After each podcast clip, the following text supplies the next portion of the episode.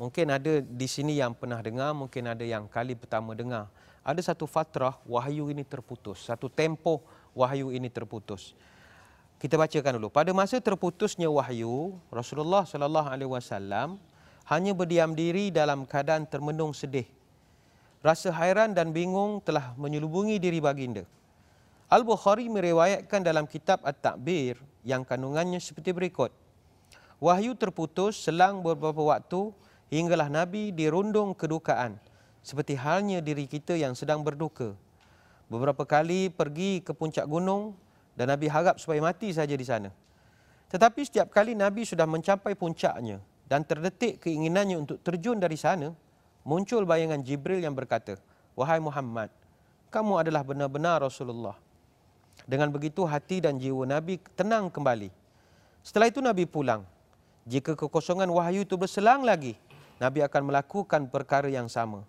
Namun setiap kali tiba di puncak gunung, tiba-tiba muncul bayangan Jibril dan mengatakan perkara yang sama. Hadis ini hadis riwayat Imam Al-Bukhari. Jadi tentang uh, fatrul wahyi ini ataupun berhentinya wahyu ini, setengah ulama menyatakan ianya berlaku selepas daripada baginda Nabi kita berjumpa dengan Warakah bin, bin Naufal yang mana pendapat yang pertama ulama mengatakan uh, tempoh wahyu ini terputus selama dua setengah hingga tiga tahun. Tiga tahun lah. Tak ada sebarang wahyu. Tak turun apa-apa wahyu pun. Kata Al-Buti, uh, dia mengatakan wahyu ini terputus tapi tak makan tahun. Hanya enam bulan sahaja. Yang ini berdasarkan satu riwayat daripada Al-Bayhaqi. Begitu juga Imam Al-Mubarak Furi, dia pula mengatakan tak sampai bulan-bulan pun dia hanya beberapa hari berdasarkan riwayat daripada Ibn Sa'ad.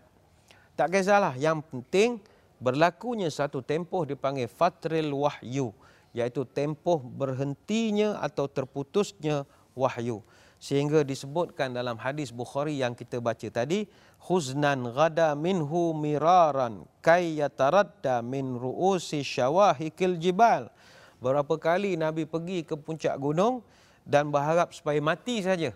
Begitu kecewa sekali sebab tak ada khabar berita. Kali terakhir berjumpa Jibril, kemudian senyap sesenyap-senyap. Confirm ke tak confirm, jadi ke tak jadi, ada wahyu ataupun tidak. Bayangkan perasaan kita lah, hantar WhatsApp tak jawab, message tak reply, call tak angkat. Apa perasaan kita? Akan jadi susah hati kita ya. Itu juga disebut lagi dalam hadis Bukhari itu faiza uf faiza ufa bi dzirwatil jabalin tabaddalahu jibrilu faqala lahu mithla zalika. Setiap kali tiba di puncak gunung, tiba-tiba akan muncullah bayangan Jibril dan Jibril akan pujuk dia dengan kata-kata yang sama. Penampilan Jibril yang kedua ini adalah juga dalam bentuk rupa seorang laki-laki. Itu yang kedua. Yang ketiga, masa bila Jibril menunjukkan rupanya kepada Nabi kita, semasa turunnya wahyu yang kedua. Ibnu Hajar berkata, selama wahyu terputus buat beberapa hari lamanya, Nabi ingin rasa takut dan kedukaannya segera lenyap dan kembali seperti sebelumnya.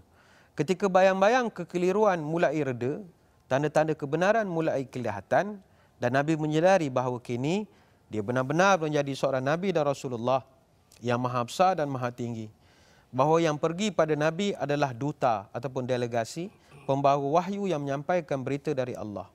Kegelisahan akan penantian turunnya wahyu merupakan sebab hatinya yang teguh mengatakan bahawa wahyu itu akan turun lagi, maka Jibril benar-benar datang lagi buat kali yang kedua. Al-Bukhari meriwayatkan daripada Jabir bin Abdullah radhiyallahu anhu bahawa dia pernah mendengar Nabi berkata, masa turunnya wahyu.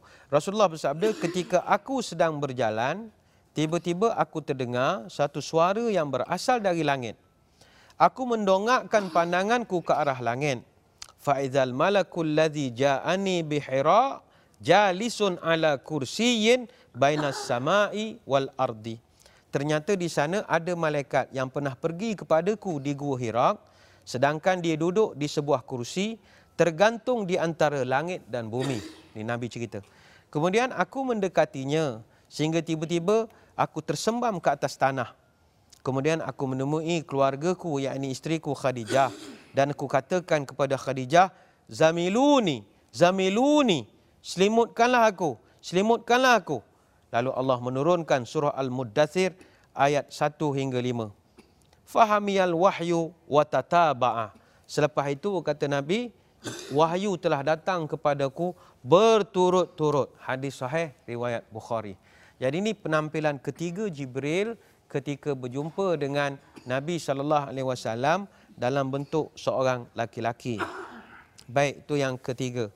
Yang keempat, semasa bilakah Jibril menunjukkan dirinya sebagai seorang laki kepada Nabi?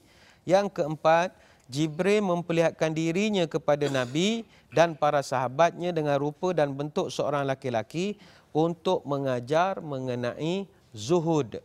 Zuhud.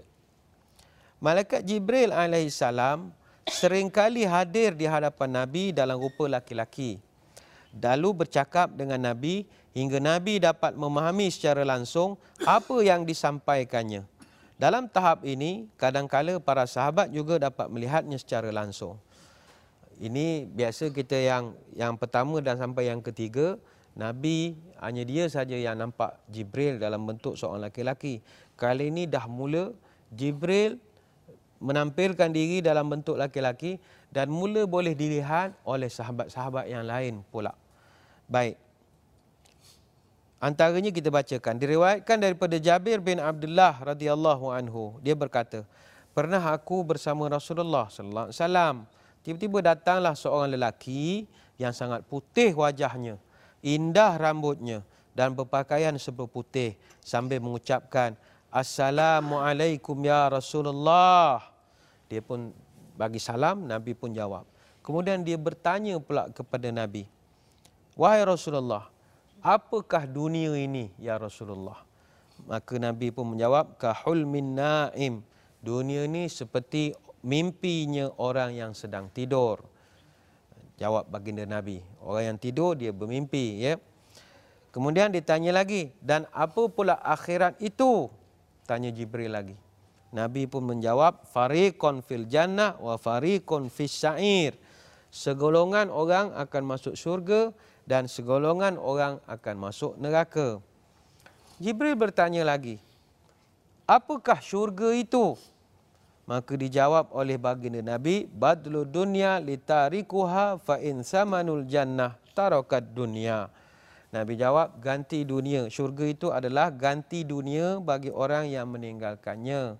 Kerana harga syurga itu adalah bila engkau meninggalkan dunia. Jibril bertanya lagi, lalu apakah jahanam itu ataupun neraka jahanam? Maka dijawab oleh Nabi kita, badlu dunya li talibiha. Ganti dunia bagi orang yang mengejar-ngejarnya. Jibril tanya lagi, siapakah orang yang terbaik daripada umat ini? Nabi menjawab, orang yang taat kepada Allah Ta'ala. Bagaimanakah sepatutnya seseorang yang sedang ada di dunia ini? Jawab oleh Nabi, orang mestilah sentiasa bersedia sedia seperti orang yang mencari rombongan ataupun orang yang mengikuti rombongan. Satu kafilah, kata Nabi. Jibril tanya lagi, berapa lamakah kita tinggal di dunia ini? Maka jawab bagi nama kaqadri mutahalif anil qafilah. Tempoh masa kita berada di dunia ini sepanjang masa uh, sepanjang masa kita mengikuti rombongan ataupun kita mengikuti rombongan kan tak panjang dia punya masa turun untuk berehat di RNR dan sebagainya. Jadi sepanjang orang yang tertinggal dari rombongan ataupun kafilah itulah tempoh kita duduk di dunia. Jibril tanya lagi, berapa lamakah jarak antara dunia dengan akhirat? Maka Nabi pun menjawab, ghadmatu aini. Sekelip mata saja jarak antara dunia dan akhirat. Selepas itu laki-laki itu balik. Kata Jabir radhiyallahu anhu, maka laki itu pun pergi. Lalu kami tak pernah melihatnya lagi. Kemudian Nabi pun bersabda, inilah dia Jibril. Dia datang kepada kamu semua untuk mengajak kamu semua bersikap zuhud pada dunia dan mencintai akhirat.